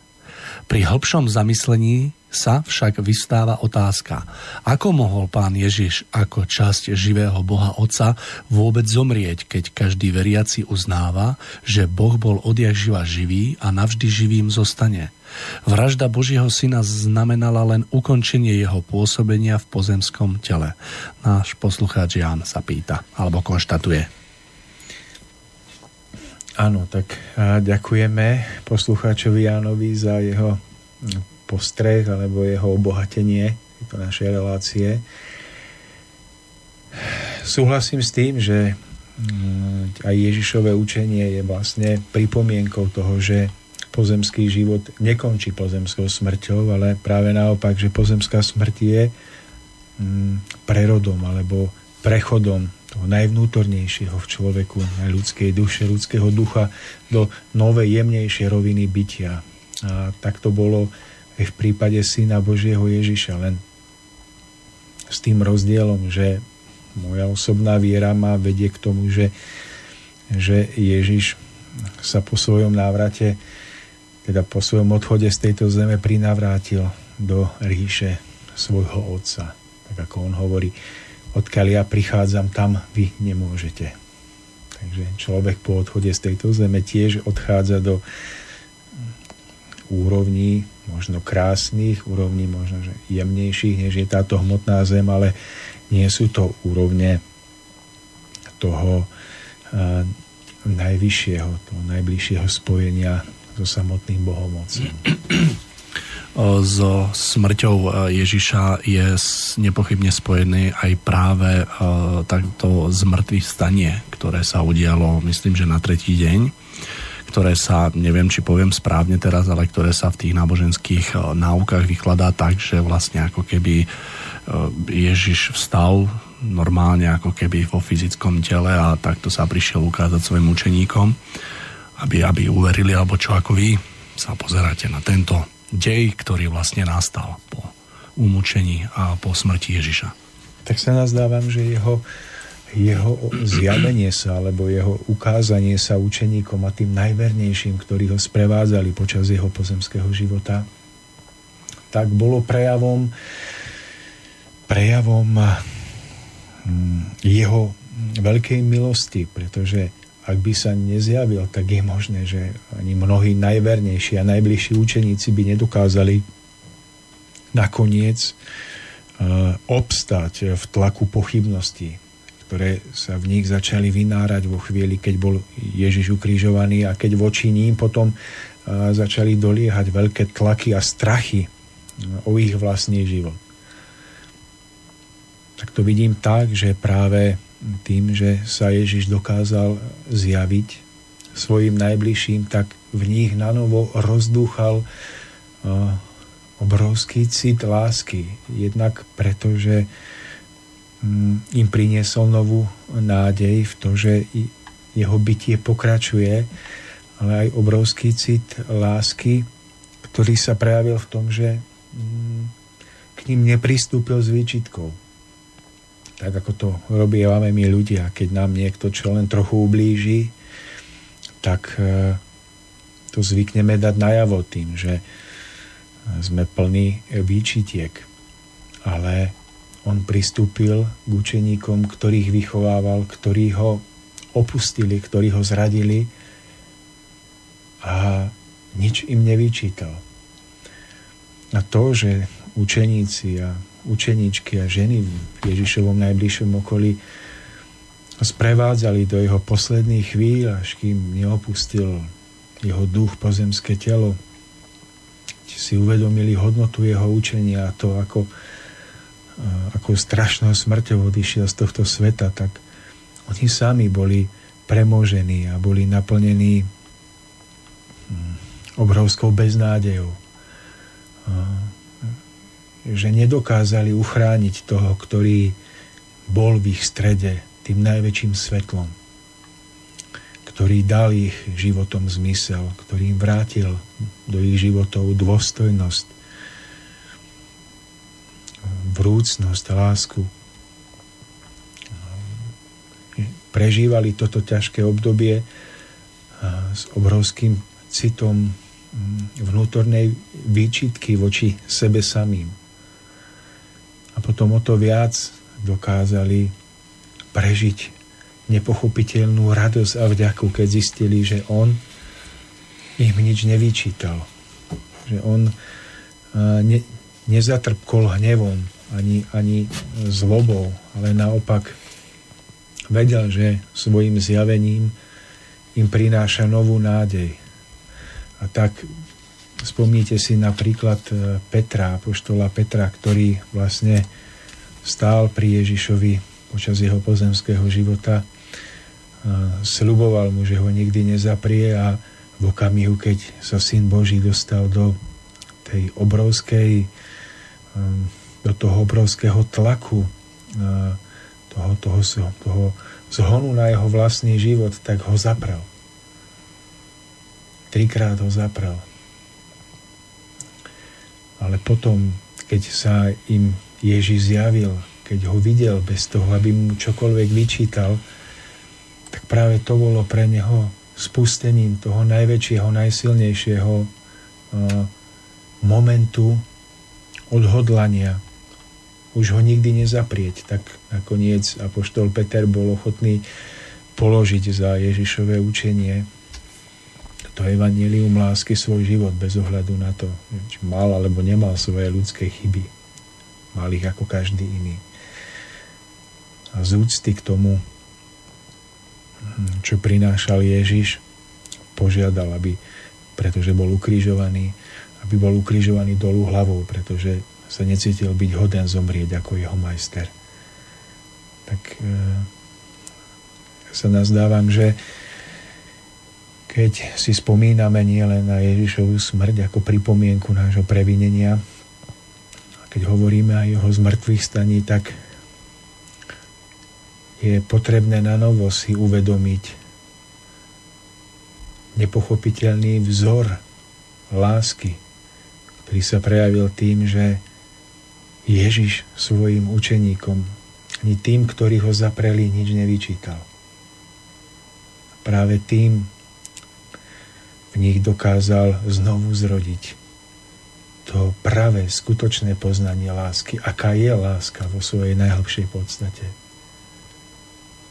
A práve to bolo pre nejedného z učeníkov momentom skutočného začiatku učenického apoštolského pôsobenia. A toto je veľký vzor pre každého jedného z nás v našom živote, pretože nám ľudia spôsobia malé újmy, malé škody, ktoré sú z vyššieho pohľadu malichernými, nezmyselnými, ktoré je zbytočné sa zaujímať a dokážeme ich našim blížnym vyčítať celé 10 ročia. Keď im to nevyčítame, tak ich vo vnútri nesieme ako krivdy, ktoré v sebe máme uložené. Ale Ježišovo z mŕtvych stanie nie je iba pripomenutím toho, že on žije, ale je spojené s prejavom nepochopiteľnej lásky, ktorá neprichádza, aby vyčítala, aby ukazovala prstom na toho alebo onoho, ako sa zachoval, ktorá práve tým preukazuje svoju najväčšiu veľkosť. Pretože každý, kto Ježiša zaprel, dobre vedel, čoho sa dopustil. Dobre vedel, že je to čin, skutok, za ktorý sa môže právom hambiť. Niesol to vo svojom srdci ako tú najskrytejšiu, najväčšiu bolesť, a keď sa Ježíš zjavil a ne, nič nevyčítal, tak vznikla tá dokonalá harmónia spojená s opravdivou láskou. V jednom podobenstve alebo v jednom spomienkach sa hovorí, že e, Syn Boží Ježiš si v tom čase sadol a učeníci sa k nemu privinuli, pritulili k jeho, jeho nohám. Jeden z učeníkov povedal učiteľu, zostan s nami, zvečerieva sa, pretože boli tak naplnení pokojom, ktorý vychádzal z Ježišovho ducha. Tak naplnený, že človek v tomto naplnení nepotrebuje nič viac vo svojom živote. Nič. To najväčšie, po čom túžil, mal v tej chvíli – on odpovedal niečo v tom zmysle, nebojte sa, zostávam s vami po všetky dní, až do skonania vekov. Znamená, že jeho duch, ktorý naplňa všetko životom a láskou, zostáva s nami. Prejav jeho lásky jeho milosti, jeho odpustenia, ktorý môžeme vidieť v každej kvapke vody, v každom rozkytajúcom kvete, v každom kvitnúcom strome, v každom ovoci je prejavom, že milosť a láska stvoriteľová zostáva s nami. A toto prajem prežiť každému jedného z nás, mu, z nás nielen v období Veľkej noci, ale aj potom v priebehu roka. Prežiť ten mier a tú lásku, ktorú prežívali učeníci, keď sa im zjavil Syn Boží a priniesol im novú nádej v pokračovanie života. Keď vás počúvam, Tomáš, tak si predstavujem, aké by to bolo, keby sa nám každému na tejto zemi podarilo vnútorne oživiť jeho slova a približiť sa k jeho skutočnému významu. A práve keď sa obzriem okolo seba a vnímam celý svet alebo rozmer celého sveta, v akých vzťahoch žijeme, v akých jednoducho tých podmienkach, tak to svedčí práve o tom, že sa nám to nejako nedarí. Že sa nám nedarí naozaj sa približiť k tomu skutočnému významu, každý, každý ako keby, každá skupina tej náboženskej obce má nejaký ten svoj pohľad a výklad na tejto zemi. Ale keď sa každý obyčajný človek, ktorý o Ježišovi kvázi nikdy nepočul, poobzerá okolo seba, tak mu je hneď jasné, že zrejme niečo nie je v poriadku, že sa nám to jednoducho nedarí. No, stretávam sa s tým, že na určitom stupni našej zrelosti alebo nezrelosti sa nazdávame, že tým najdôležitejším je, aby sme dokázali iných ľudí, keď teda my budeme kresťania napríklad, tak prehovoriť a presvedčiť, aby sa aj oni stali kresťania ako my. A nazdávame sa, že kým toto nenastane, no takže dovtedy nemôže nastať na zemi mm, odlesk nebeského domova. Že to vtedy to nebude ono tak si medzi sebou staviame múry. Kresťan si vytvorí svoje kresťanské múry, vyznávač islámu si svoje islámske múry, žiť svoje, každý svoje a nedokážeme prepojiť energiu, pretože máme medzi sebou múry. Každý žijeme uzavretý do svojej ulity, svojej pravdy, svojich názorov Nedarí sa nám prepojiť energiu, ktorá, ktorej prepojenie by vytvorilo rozmach, a, ktorý by oživil túto zem, pozniesol by túto zem. Ja sa nazdávam, že ak sa posunieme vyššie o ďalší stupienok nahor našej duchovnej zrelosti, opravdivej, v duchu toho učenia, o ktorom hovoril Syn Boží Ježiš, tak väčším prejavom skutočnej zrelosti človeka bude to, keď dokáže, keď nájde cestu aj k iným ľuďom s iným názorom, možno s iným vierovýznaním. Tým spôsobom, že nebude chcieť vidieť rozdiely, ktoré tieto dva tábory, dve skupiny delia, ale bude sa snažiť v úcte hľadať to dobré, čo je v tej druhej skupine ukryté ako určité bohatstvo alebo poklad. Nazdávam sa, že takéto vzájomné úctenie sa, vzájomné hľadanie hm, energie porozumenia je, je hm, väčším chválospevom, hm, ktorý môžeme velebiť stvoriteľa, samotné učenie Ježiša ako to, keď budeme o jeho učení hovoriť, ale nedokážeme toto prepojenie medzi náboženskou alebo tou, tou rôznorodosťou vierou vytvoriť. Ja som to sám zažil niekoľkokrát v živote, že, že aké, aké silné je to prežitie, keď človek prežije túto energiu prepojenia s inými ľuďmi, ktorí prechovávajú iné názory a iné pohľady. Že toto je to veľké, čo je pred nami tak sa nazdávam aj to, že Ježiš ako taký, keď hovoril, že hm, Peter, ty si skala a na, tebe za, na tejto skale postavím církev a brány pekelné ju nepremôžu. A, tak ľudia sa nazdávajú, že Ježiš založil církev v podobe tej konkrétnej kresťanskej e, nejakej čoho? Kresťanského spoločenstva, dajme tomu katolíkov, a niekto povie evanielikov, gréko-katolíkov. keď človek bude patriť do toho správneho, že ak si typne a náhodou sa zaradí do toho správneho, takže vtedy on bude v tej správnej cirkvi a nakoniec bude patriť k spaseným a zachráneným. Tak sa nazdávam, že je pred nami ďalší nový stupeň pochopenia podstaty pojmu církev. Ježiš pod pojmom církev z môjho hľadiska hovoril o, o založení spoločenstva ľudí, ktorých spájajú hodnoty jeho evanielia. A kto pozná jeho evanielium, tak vie, že sú to hodnoty, o ktorých tu hovoríme, hodnoty o pravdivej duchovnosti, vrúcnosti toho živého v nás. To, že my sme si potom založili jednotlivé cirkvy s, s, s tými danými obradmi, to je vec sama o sebe. Ale Ježiš prišiel založiť spoločenstvo ľudí, ktorých spájajú hodnoty jeho evanielia. A tak sa nazdávam, že jedine ľudia, ktorí si tieto hodnoty osvoja, môžu potom patriť do tej skutočnej cirkvi, o ktorej hovoril. Ale osvojiť si tieto hodnoty môžu ľudia na celom svete bez ohľadu na to, do akého náboženského alebo cirkevného spoločenstva patria. Alebo nepatria nikde. Pretože prejaviť súcit zranenému, pocesnému, väznenému. väznenému, chorému, neodenému môže nielen katolík, aj evanielik, aj Mohamedan, aj Žid, aj ateista.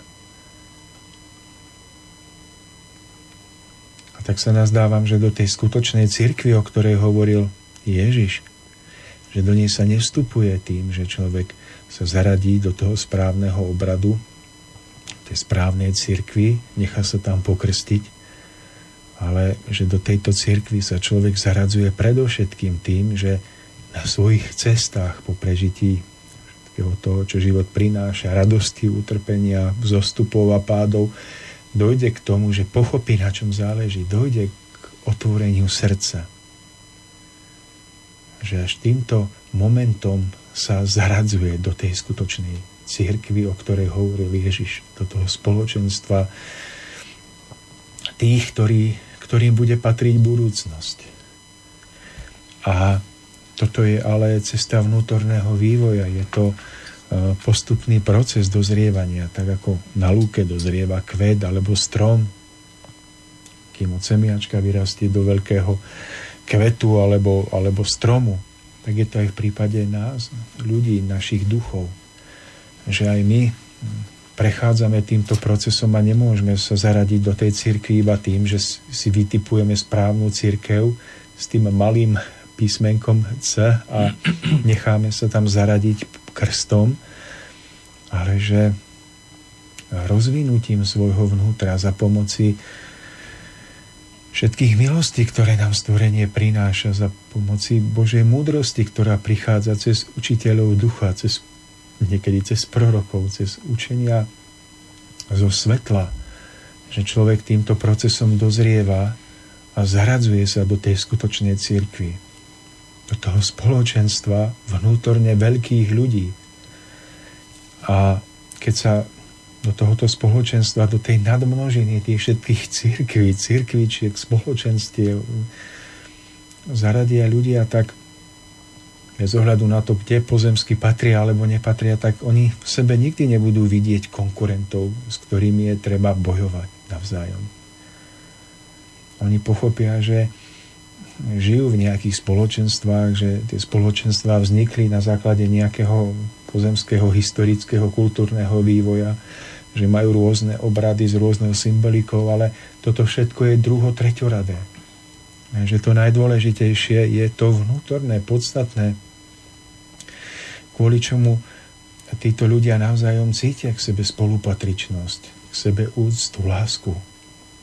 Takíto veľkí znovu zrodení duchovia, patriaci do tej pravej církvy, môžu patriť kdekoľvek. Vždy budú hľadať cesty porozumenia. Vždy budú hľadať cesty, ako tento svet urobiť lepším a nebudú sa zaoberať malichernostiami, ktoré ich navzájom by oddelovali. Oslabovali by energiu dobrá lásky, ktorá môže nakoniec povzdvihnúť túto zem. Vždy budú mať jeden k druhému úctu s tým, že jeden nebude staviať sa nad druhého s vnútorným pocitom povznesenia, že predsa ja patrím do tej pravej cirkvi a ty ešte nie. Pretože kde je toto vnútorné povzdvihnutie sa nad iného, piadestal mm, ješitnosti, domýšľavosti, tam nikdy nevznikne harmónia. Tam nikdy nevznikne energia, ktorá lieči, ktorá posilňuje, ktorá vytvára protiváhu všetkej agresivite a zlobe, ktorá dnes na tejto zemi sa rozširuje. Takže skutočne veľký duch sa nebude pozerať na to, do akej cirkvi patrí a akú priečku e, v rebríčku hierarchie zastáva, či je pápež, kardinál, biskup alebo niekto iný. Ale vždy si bude uvedomovať, že iba obmedzeným človekom, ľudským duchom, ktorý má svoje nedokonalosti a ktorý je veľký práve tým, že rešpektuje iných, nie tým, že seba povyšuje nad iných. A toto je veľmi dôležité pochopiť, že naše církvy, církvičky, náboženské skupiny, e, stovky denominácií sú našimi pozemskými organizáciami so svojimi pozemskými pravidlami a nedokonalými pravidlami, ktoré niekedy nedokonalo naplňame. Ale že tá podstata církvy má duchovný rozmer. Stojíme pred veľkou úlohou, ja si to uvedomujem, Tomáš, vy si to uvedomujete. Dáme si krátku prestávočku predtým, ako sa posunieme do poslednej tretiny našej relácie, takže opäť eh, Jan Nedviet a piesen s názvom Odpusť.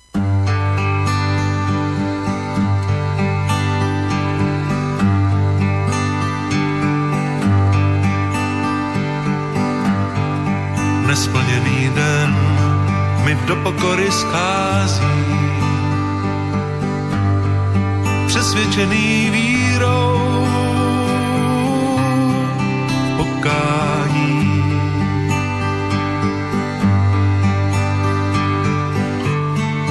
Do odpustků sáhl jsem, jak velká zneuznání. Sám sobě věřit chtěl,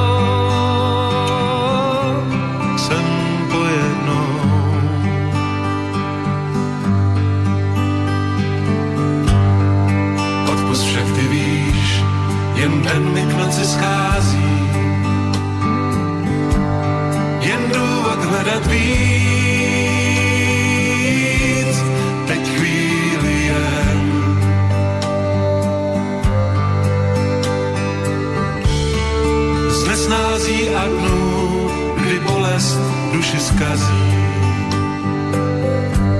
Přestal jsem věřit chtít,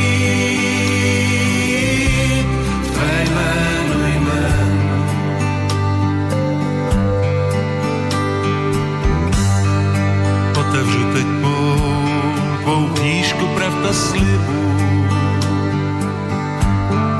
Kdybych jenom měl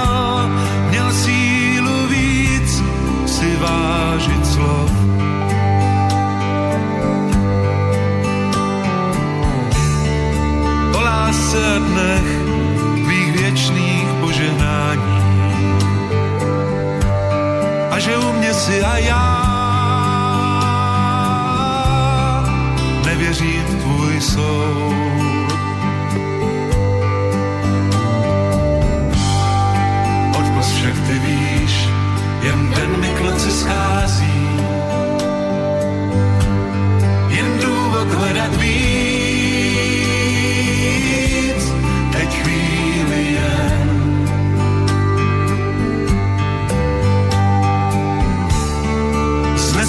nesnází a dnů kdy bolest duši zkazí.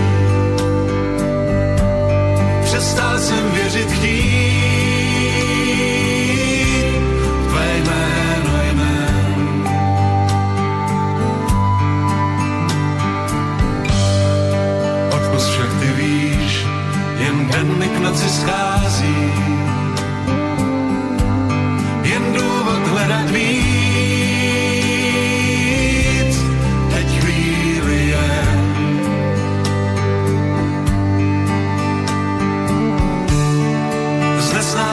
a dnů, kdy bolest duši zkazí. Přestal jsem věřit chtít tvé jméno jmén.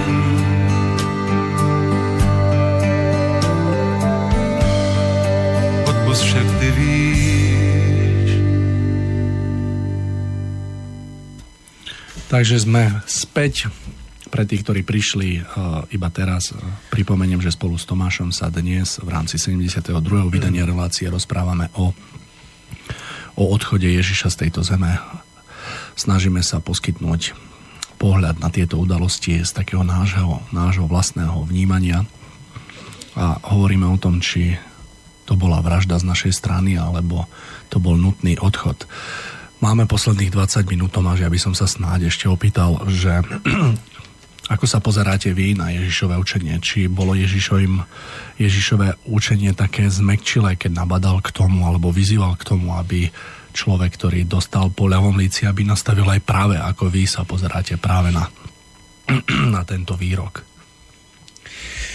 No, v pasáži, kde sa píše o pravom a ľavom líci, je, je pripo, prepo, pripojená ešte myšlienka o tom, že ak má človek dve košele, nech jednu zloží a daruje ju tomu, kto nemá ani jednu.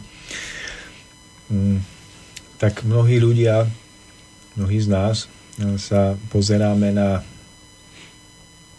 mm, Ježišovo učenie, hlavne tých hromadiacich sa problémov v dnešnej dobe tak, že e, samotné učenie Ježiša je síce pekné, je síce akože v podstate dobré, vravíme to takto odľahčenie, ale je nepoužiteľné, pretože my tu žijeme v dnešnej dobe, každý nás tu vykoristuje, vláda nás vykoristuje, podnikatelia nás vykoristujú, všetci nás vykoristujú.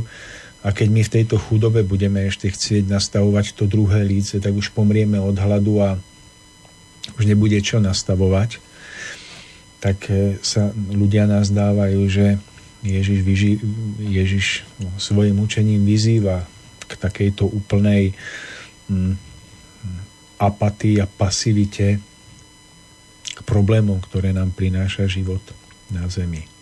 A preto potom Ježišové učenie nedokážu pustiť do svojich srdc a možno zmeniť svoj život keď Ježiš hovoril o tom, že ak nám niekto dá ranu na pravú časť tváre, tak máme nastaviť aj ľavú, tak e, sa nazdávam, že hovoril o veľkej životnej skúsenosti, kedy pochopil a uvedomoval si, že e, pomsta nie je cestou vedúcou von z toho neko- v úvodzovkách nekonečného kolotoča mm, ľudskej pomsty, ľudského ubližovania si. Si uvedomil, že ak človek opetuje eh, nejakú nezrelosť iného človeka, eh, opäť prejavom nezrelosti, tak energia napätia a zloby sa iba zosilní. Až sa bude zosilňovať dovtedy, kým sa ľudia nepozabíjajú, že tu na zemi nezostane na kameni kameň. Ježiš sám bol svetkom viacerých snách vtedajších e, Židov zoprieť sa e, rímskému režimu, ktorý vtedy v Judei vládol a bol svetkom toho, ako boli tieto vzbúry potlačené, ako vodcovia vzbúr boli ukrižovaní. Uvedomoval si, kam vedie nenávisť a zloba obyčajné, malé, nenápadné ľudské osudy. A preto došiel k veľkému poznaniu, že preťatím tohoto blúdneho kruhu nekonečnej pomsty, vzájomného ubližovania si je, je ľudská veľkosť, je zrelosť ducha, ktorá sa snaží na nízkosť, na nezrelosť reagovať veľkosťou ducha. A súčasťou tejto zrelosti alebo veľkosti ducha je schopnosť uvedomiť si, že tým najkrajším, čo môžeme prežiť, čo dáva nášmu životu zmysel, je život v vnútornom oslobodení sa, v ľahkosti, ktorá prichádza práve s tým, keď dokážeme odpustiť. Keď dokážeme preukázať dotyčnému, že sa míli, ak nás považuje za ľudí hodných všetkej tej e, zloby. A tieto veľké skúsenosti a prežitia doviedli Ježiša z jeho samotnej podstaty k, k učeniu, kedy nám ľuďom pripomínal, aby sme hľadali cesty zmierenia. Ale tak ako aj táto v podstate zdravá a hodnotná myšlienka sa môže použiť nesprávne, tak sa aj použila a s vaničkou sa vylialo dieťa. S vodou z vaničky sa vylialo aj dieťa. Že sa hovorí, že teraz človek má pomaly dávať aj to, čo nemá. Že mm, má prepadnúť do akejsi takej slabožskej zmekčilosti. Práve toto je už potom to nezdravé, čo spôsobuje, že Ježišové slova nedokážeme brať vážne. Hmm. Každý jeden človek by v tej danej životnej situácii mal zvážiť, do akej miery je potrebné rozhodným stanoviskom obhájiť svoje správanie, svoje počínanie a do akej miery je možné hm, preukázať tú zmierlivú tvár. To dané na každého jedného z nás. Ale v podstate v jadre každého jedného človeka by mala byť snaha pristupovať k veciam tak, aby človek neodplácal zlo zlým. Takže ak vás chce niekto využívať, tak je prirodzené, že sa nenecháte využívať, pretože ublížite nielen sebe, ale aj dotyčnému človeku. Ale ak sme v situácii, kedy je možné odpovedať na agresivitu dobrotou a láskou, bez toho, aby sme sa nechali využívať, tak to je tá správna cesta, ten prienik, ktorý vnímam, že nám prinášal Ježiš vo svojich slovách. A je to na duchovnom pohybe každého jedného z nás, aby dokázal v životných situáciách odlíšiť. Kde sa od neho vyžaduje preukázanie toho veľkého stanoviska veľkého nadhľadu, kedy človek ustúpi, aby v skutočnosti zvíťazil a kde je nevyhnutné, aby povedal, ale cez túto čiaru už ďalej nemôžete. Ale napriek tomu má v sebe mať tú veľkú túžbu byť darcom, byť človekom, ktorý má na zreteli predovšetkým mier, nie pomstu. Ale do týchto hlbokých podstát Ježišových vied nedokáže človek vniknúť e, tým, že bude príjmať náboženskú dogmu. Sa zmieri s nejakými jednoduchými vysvetleniami jeho slov. Ak ich chce skutočne pochopiť a správne žiť podľa nich, musí zapojiť svojho ducha. Musí pochopiť tú pravú podstatu. Takže to je na každom jednom z nás, aby v živote zvážil kde je potrebné povedať to, cez túto čiaru to nejde a kde je možné preukázať túto veľkosť ducha a urobiť zdanlivý ústupok a zdanlivo dať dotyčnému aj to, čo mu akoby nepatrí, ale získať si jeho srdce a zvýťaziť. Takže Ježiš videl, že počas jeho života boli početné snahy o vzburu, kde zeloloti, ktorí patrili k jednej takejto odbojnej skupine Židov, ktorí sa chceli postaviť v Judei Rimanom, chceli použiť ako hlavného mm, vodcu svojich zbúr, pretože za Ježišom kráčali e, tisíce ľudí. Chceli ho použiť ako mm, hlavnú postavu, ktorá bude e, symbolom ich vzbúry proti Rímu. Sám im vysvetlil, že že oni ako Židia nie sú otrokmi v tom rímanskom područí, pretože nad nimi vládne krutý cisár, rímsky cisár, ale pretože sú neslobodní vo svojich srdciach. A im, že až keď sa stanú vnútorne slobodnými, keď nájdu podstatu pravej lásky, keď sa vymotajú z tých e, krunierov strnulosti, zachovávania náboženskej dogmy bez vnútorného života, že až to nakoniec spôsobí aj to ich vonkajšie oslobodenie. Inými slovami im chcel povedať, že, že nestačí, že, že zbúrajú trón rímskému cisárovi, ktorý im kruto vládol. A že musia zbúrať najprv trón, ktorý mu postavili vo svojom srdci, tým, že sa zmierili s povrchnosťou, s nerestou, s nečistotou, s formálnosťou bez vnútorného obsahu, bez lásky, bez tepla. Preto im vravel, zbúrajte najprv, najprv trón, ktorý ste tyranovi postavili vo vlastných srdciach.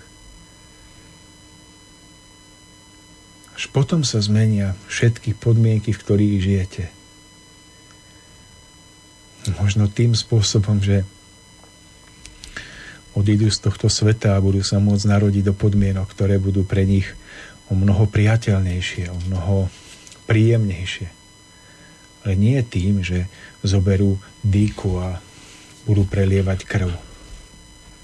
Tomáš, ja vás len doplním, možno pre našich poslucháčov eh, v tom výroku, že ak vám niekto dá po pravom líci, nastavte mu aj ľavé a ak vám niekto zobere košelu, dajte mu aj druhú, skúste namiesto toho pojmu niekto dosadiť pojem osud a možno vám to dá troška lepší zmysel. Takže ak vám osud dá po pravom líci, nastavte aj ľavé a ak vám osud zobere jednu košelu, dajte mu aj druhú.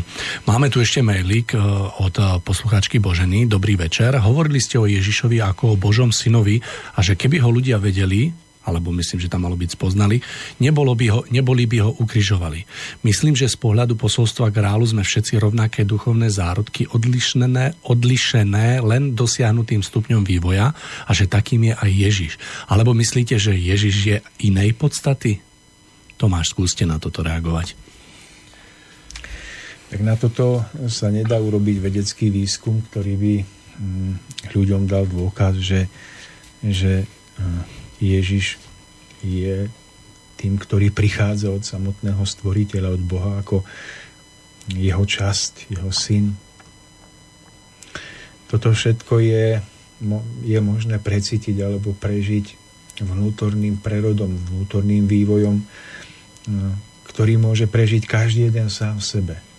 A z môjho osobného prežitia nie je Ježiš človekom, tak ako poznáme my, ale je osobnosťou, ktorá v sebe prináša vyšší prvok, boský prvok.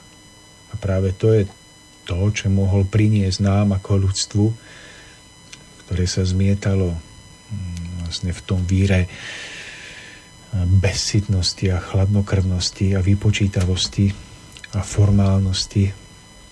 Práve to je ten prvok, ktorý mohol vytvoriť akúsi protiváhu a vytvoriť pre život každého jedného z nás ten, ten pevný maják, ktorý ak budeme vidieť, ak ho budeme vidieť svojim vnútorným zrakom, tak na svojich cestách životom, na svojich plavbách tým rozbúreným morom života nezblúdime. Ale to je niečo, čo si musí každý jeden človek precítiť a prežiť vo svojom srdci. A bez ohľadu na to, do akej miery ľudia toto dokážu precítiť a prežiť, sa nazdávam, že každý jeden, kto trochu triezvo uvažuje, musí sám uvážiť, že, že to, čo prinášal Syn Boží Ježiš, je tým, čo môže urobiť tento svet lepším. A nazdávam sa, že to je to, na čom záleží. A až keď to človek začne žiť, tak sa môže postupne pripracovať k tomu, že vytuší, že mm, v tom pôsobení a vyžarovaní, mm, ktoré prichádza skrze učenie Syna Božieho, je viac než ľudské dielo. Tak to som chcel povedať, aby ľudia skúmali predovšetkým učenie, hodnotu, podstatu toho, čo prinášal. Aby to porovnali s hodnotami, ktoré vládnu týmto svetom, hodnotami, ktoré nás vedú z jednej vojny do druhej aby si položili otázku, či práve to, o čom hovoril Ježiš, keď vravel o tom, aby sme milovali iných ako seba samých, aby, aby sme si navzájom pomáhali, boli si oporou, Takže či práve toto nie je to, čo môže urobiť tento svet lepším. A nazdávam sa, že ak toto ľudia dokážu spoznať, tak bez ohľadu na to, či dnes Ježiša považujú za syna Božieho alebo nie, tak dojdu k tomu veľkému vnútornému citu úcty, vďaky. A to je ten dôležitý základ, na ktorom sa môžu stavať. Hovoriť o, o Ježišovi ako o synovi Božom len preto, že to máme prečítané, len preto, že sa, nás to tak naučili a povedať niečo iné mm, by bolo nebezpečné, tak to je málo. Dnes je taká doba, že mnoho ľudí by keby bolo komfortné a bezpečné povedať, že, že Ježiš nebol syn Boží, že prinášal úplne zvrátenosti, keby to bolo komfortné, bezpečné a ľudia by sa v tom mohli cítiť dobre, tak mnohí by povedali, áno, boli to hlúposti, bolo to o ničom celé, zomrel zbytočne úplne. Ale dnes je komfortné a bezpečné tváriť sa, že sme kresťania, že Ježiša považujeme za syna Božieho, tak sa všetci tvárime, že to tak v sebe máme. Ale ako to je naozaj, to nikto nevie. A o tom hovorím, že je dôležité, aby človek nebol kresťanom len preto, že dnes sa to nosí. Že dnes je to dobré. Lebo pred 2000 rokmi sa za to zomieralo, dnes je doba, že sa za to žije, tak sme kresťania, ale ako to máme skutočne vo svojom najhlbšom vnútri. Takže, milí poslucháči, Mario mi dáva znamenie. Nie, že... nie, Tomáš, ja vás opravím, ja som chcel ja, len... posunkovú reč skúšate. Áno, sme, že či sa dáme. Ja som chcel len, eh, Tomáš, eh, dodať, pani Božena, ja len poviem, že máte veľmi krásne meno. A Tomáš, naša relácia sa pomaly ale isto blíži ku koncu. Ja by som chcel, aby ste na záver niečo povedali našim poslucháčom, potom sa ja rozlúčim a už to tak dneska celé ukončíme, pretože ten čas je veľmi neúprostný. Takže máme nejaké 4 minútky, takže Tomáš, ak by ste chceli niečo na záver povedať poslucháčom, máte ten priestor práve teraz. Tak ja dúfam, že naši poslucháči strávili to, že opäť sme tu sedeli my dvaja a že opäť počuli nás dvoch, pretože ja by som si veľmi prial, aby sme opäť tu v relácii mali nejakého hostia, ktorý by naše vysielanie oživil. No a že ak to zvládli a strávili a prekonali nejakú monotónnosť mojej reči, takže nakoniec za tým niekde v hĺbke mohli nájsť niečo, čo možno nebude ani, ani nejakým novým názorom alebo nejakým novým takým tým, takým tým wow, že toto som ešte nevedel, ale že hlavne, že prežili niečo, čo ich vnútorne posunie ďalej, ale duchovne, vnútorne.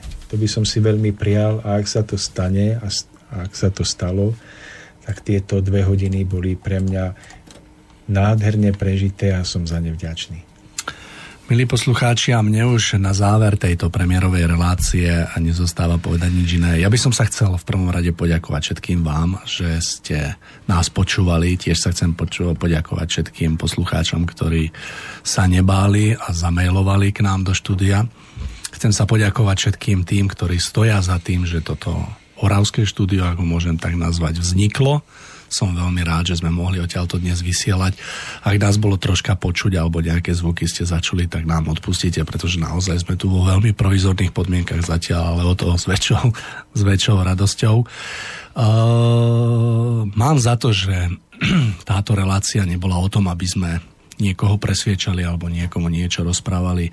Myslím si, že našim cieľom bolo odprezentovať náš vlastný postoj na isté udalosti a minimálne možno vyvodiť nejaké otázky na zamyslenie, aby každý sám človek našiel to, čo je správne, pretože naozaj sa domnievam, že strkať hlavu do piesku práve pred týmito otázkami sa nemusí ani sa nevyplatí, že nemá to zmysel, že tieto otázky budeme musieť ich vyriešiť. Je dobre naozaj k tomu pristúpiť tak čestne a zodpovedne. Takže verím, že mnohým z vás sa po našej relácii naozaj mnohé dokáže ozrejmiť, objasniť a že sa nebudete báť pýtať, hlavne samých seba. Naše 72. vydanie je naozaj už spej ku koncu a ja mám pripravený už na samotný záver už len výrok, ktorý by som sa s vami chcel rozlúčiť a znie takto. Len si ho nájdem. Pre človeka nesmie a ani nemusí byť nejaké mystérium vo stvorení, lebo Boh chce, aby jeho zákony, pôsobiace vo stvorení, boli človeku dobre známe, aby sa mohol podľa nich riadiť. Aby ich prostredníctvom ľahšie splnil a dokončil svoju púť svetmi bez toho, že by blúdil v nevedomosti. Takto boli už moje posledné slova zo štúdia. Na Orave sa s vami lúči Tomáš Lemon a Mário Kováčik. Prežite krásny deň a do skorého počutia. thank you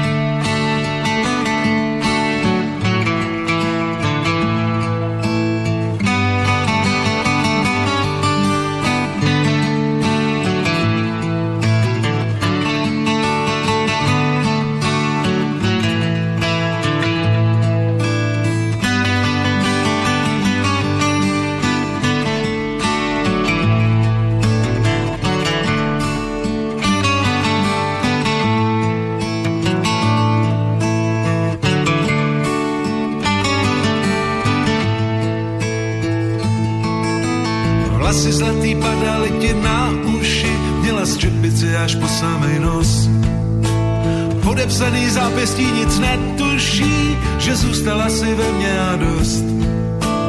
Na obrázku, co si mi dala jméno tvý, pod ním nenápadně telefon. Rozhodla si za nás, já chtěl to se smí, tichá rozepnutá krása spon. Miluju, miluju a chci s tebou